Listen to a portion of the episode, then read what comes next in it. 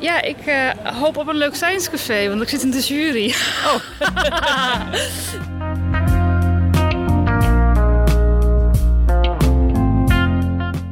Welkom bij Library Live, de talkshow en podcast van de Universiteitsbibliotheek, waarin we met onderzoekers en docenten spreken over ontwikkelingen in de academische wereld.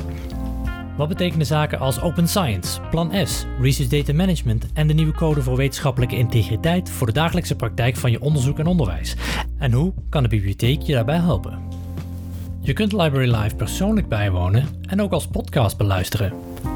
Schrijf in je agenda. Donderdag 15 november 2018 om 4 uur in de middag gaan we van start met de eerste Library Live talkshow in studiezaal 2B van het hoofdgebouw.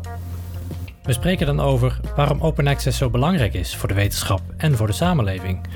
Hoe kunnen we ervoor zorgen dat ook de huisarts en de leraar voor de klas kunnen profiteren van de nieuwste wetenschappelijke inzichten? Welke voordelen ervaren onderzoekers van open access en tegen welke barrières lopen ze nog aan als ze hun onderzoek open access willen maken? Komende talkshow van 15 november spreken we met VU-onderzoekers en twee mensen van buiten de VU. Eppo Groenewold, oud-conrector en adviseur van het Revius Lyceum over de toegankelijkheid van wetenschappelijk onderzoek voor middelbare scholen. En Wies van Roosmalen, manager onderzoek en implementatie bij KWF Kankerbestrijding. Maar nu eerst een voorproefje. Library Live bezocht 18 oktober het Open Science Festival en vroeg onderzoekers en onderzoeksondersteuners naar hun ervaringen met en ideeën over Open Science.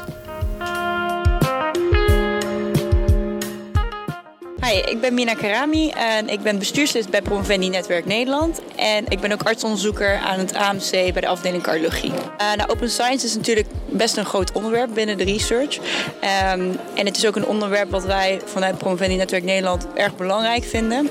Uh, waarvan wij vinden dat het op de agenda moet staan. Op dit moment word je als onderzoeker word je beoordeeld op bepaalde metrics. Een andere manier om er naar te kijken is misschien niet meer zo mikken op, op journals met een hoog impactfactor maar meer waarde geven aan open science journals. Ik denk niet dat mijn ideeën per se de beste zijn, maar ik denk dat het vooral belangrijk is om Promovendi daarin mee te nemen. In wat vinden wij belangrijk en waar willen wij op gescoord worden. En als je open science wil stimuleren, dat een open science blad of, je uh, data open access maken, dat dat goed wordt beoordeeld. Dat, nou dat helpt natuurlijk heel erg mee. En wat je nu ook ziet is dat de financiering vanuit bijvoorbeeld MBO of zo dan weet, dat dat wel, uh, dat, dat ze zeggen, nou ja, ik krijg geld vanuit publieke middelen.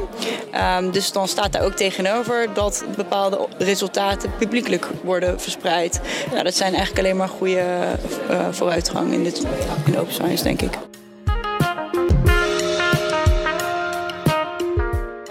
Ben uh, Manon van Scheppingen en ik ben een uh, postdoc bij de Universiteit van Amsterdam.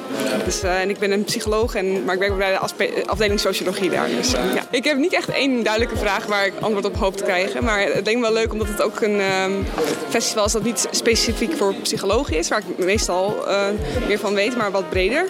Dus het lijkt me wel interessant om te kijken hoe andere vakgebieden of zelfs mensen buiten de universiteiten, hoe ze, dat, hoe ze daarmee omgaan. Het begint eigenlijk al bij als je je studie ontwerpt. Dat je al begint met een uh, pre-registratie van wat voor analyses je gaat doen. En dat je vanuit daaruit uh, verder stappen onderneemt. Wel uh, doe ik altijd mijn preprints delen als ik iets publiceer. En ik zit ook op het Open Science Framework. Dus daar deel ik ook al mijn syntaxen. Zodat iemand zelf ook mijn, kan zien hoe ik aan mijn resultaten kom. Dus op die manier wel, ja zeker. Ja, ja ik denk echt dat het de toekomst heeft. En ik denk vooral um, dat ja, de psychologie natuurlijk hebben een crisis, een replicatiecrisis. En daar is dit wel echt de oplossing voor, denk ik. Om te zorgen dat als we alles open doen, alles delen... en uh, dat, dat uh, de resultaten veel repliceerbaarder worden.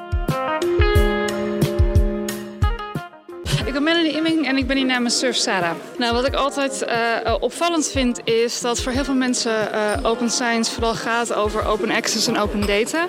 En voor mij gaat het ook heel erg juist om samenwerken, inclusiveness, zorgen dat iedereen mee kan doen, barrières weghalen. En dat mis ik soms een beetje. Met name ook in Nederland mis ik dat wel eens. dus ik hoop, ik hoop, hoop, hoop ergens dat te horen, te zien, misschien een beetje in te brengen met een vraag of iets dergelijks. Ben Peter Mossert. Ik werk bij de Universiteit Leiden, bij de faculteit Geesteswetenschappen. En ik ben voor Open Access momenteel projectleider voor een project waarin we wetenschappers willen verlokken om ook Open Access te gaan publiceren. We gaan ook proberen via mond-op-mond reclame en mensen enthousiast te maken, ze uh, over de streep trekken. En de mensen die uh, voor ons belangrijk zijn, zijn de mensen die van een substantieel deel al Open Access gepubliceerd hebben. Want die snappen het blijkbaar. Ja. En we, hun lijst willen we dan afmaken. Dus er zijn nog steeds een aantal publicaties die ze online zouden kunnen zetten, waarvan ze niet weten of dat bij die en die uitgever mag. Ja. En uh, dan, gaan we ze helpen om een complete uh, publicatietab te maken, zo heet dat bij ons. Dus ze hebben op de website een, een, een profielpagina en daar kunnen ze, kun je op klikken en dan krijg je een overzicht van alle publicaties. Dat maken we dan zoveel mogelijk compleet met uh, verwijzingen naar de full text. En als andere mensen daar enthousiast van worden, dan gaan we hun daar ook bij helpen. My name is Paula, and uh, I work for SciPost, which is a new open access journal. And um, well, I am uh, editorial manager and production manager. SciPost uh, is um, tries to publish uh, online articles and uh, uh, run a refereeing process that is open as well. So you can also read all the reports for, from the referees. And the most innovative factor of SciPost is that it's, it doesn't charge to the authors or for the readers. So it uh, it bases uh, its finances in uh, the support from organizations like the FU or the UVA or other universities and organizations that are willing to give money. We have already published more than 150 articles, so um, there are a lot of people interested in it. Most people really like the fact that we are completely open and we don't charge the authors.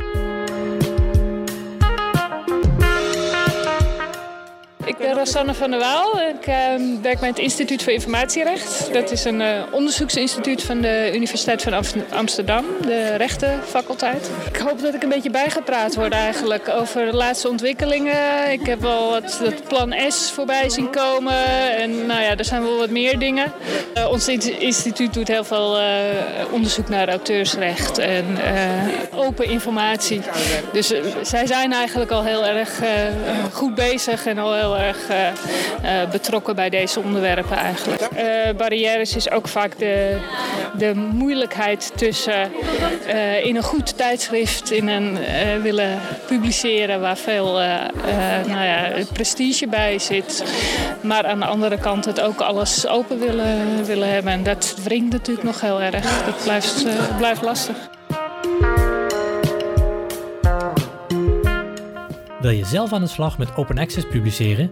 Bekijk dan de informatie op de website van de Universiteitsbibliotheek www.ub.vu.nl. Je vindt daar onder andere de VU Journal Publishing Guide. Hiermee kun je tijdschriften zoeken met hun impact factor en meteen bekijken of de VU een open access regeling heeft met de uitgever. Als je hierover vragen hebt, neem dan contact op via openaccess.ub-vu.nl.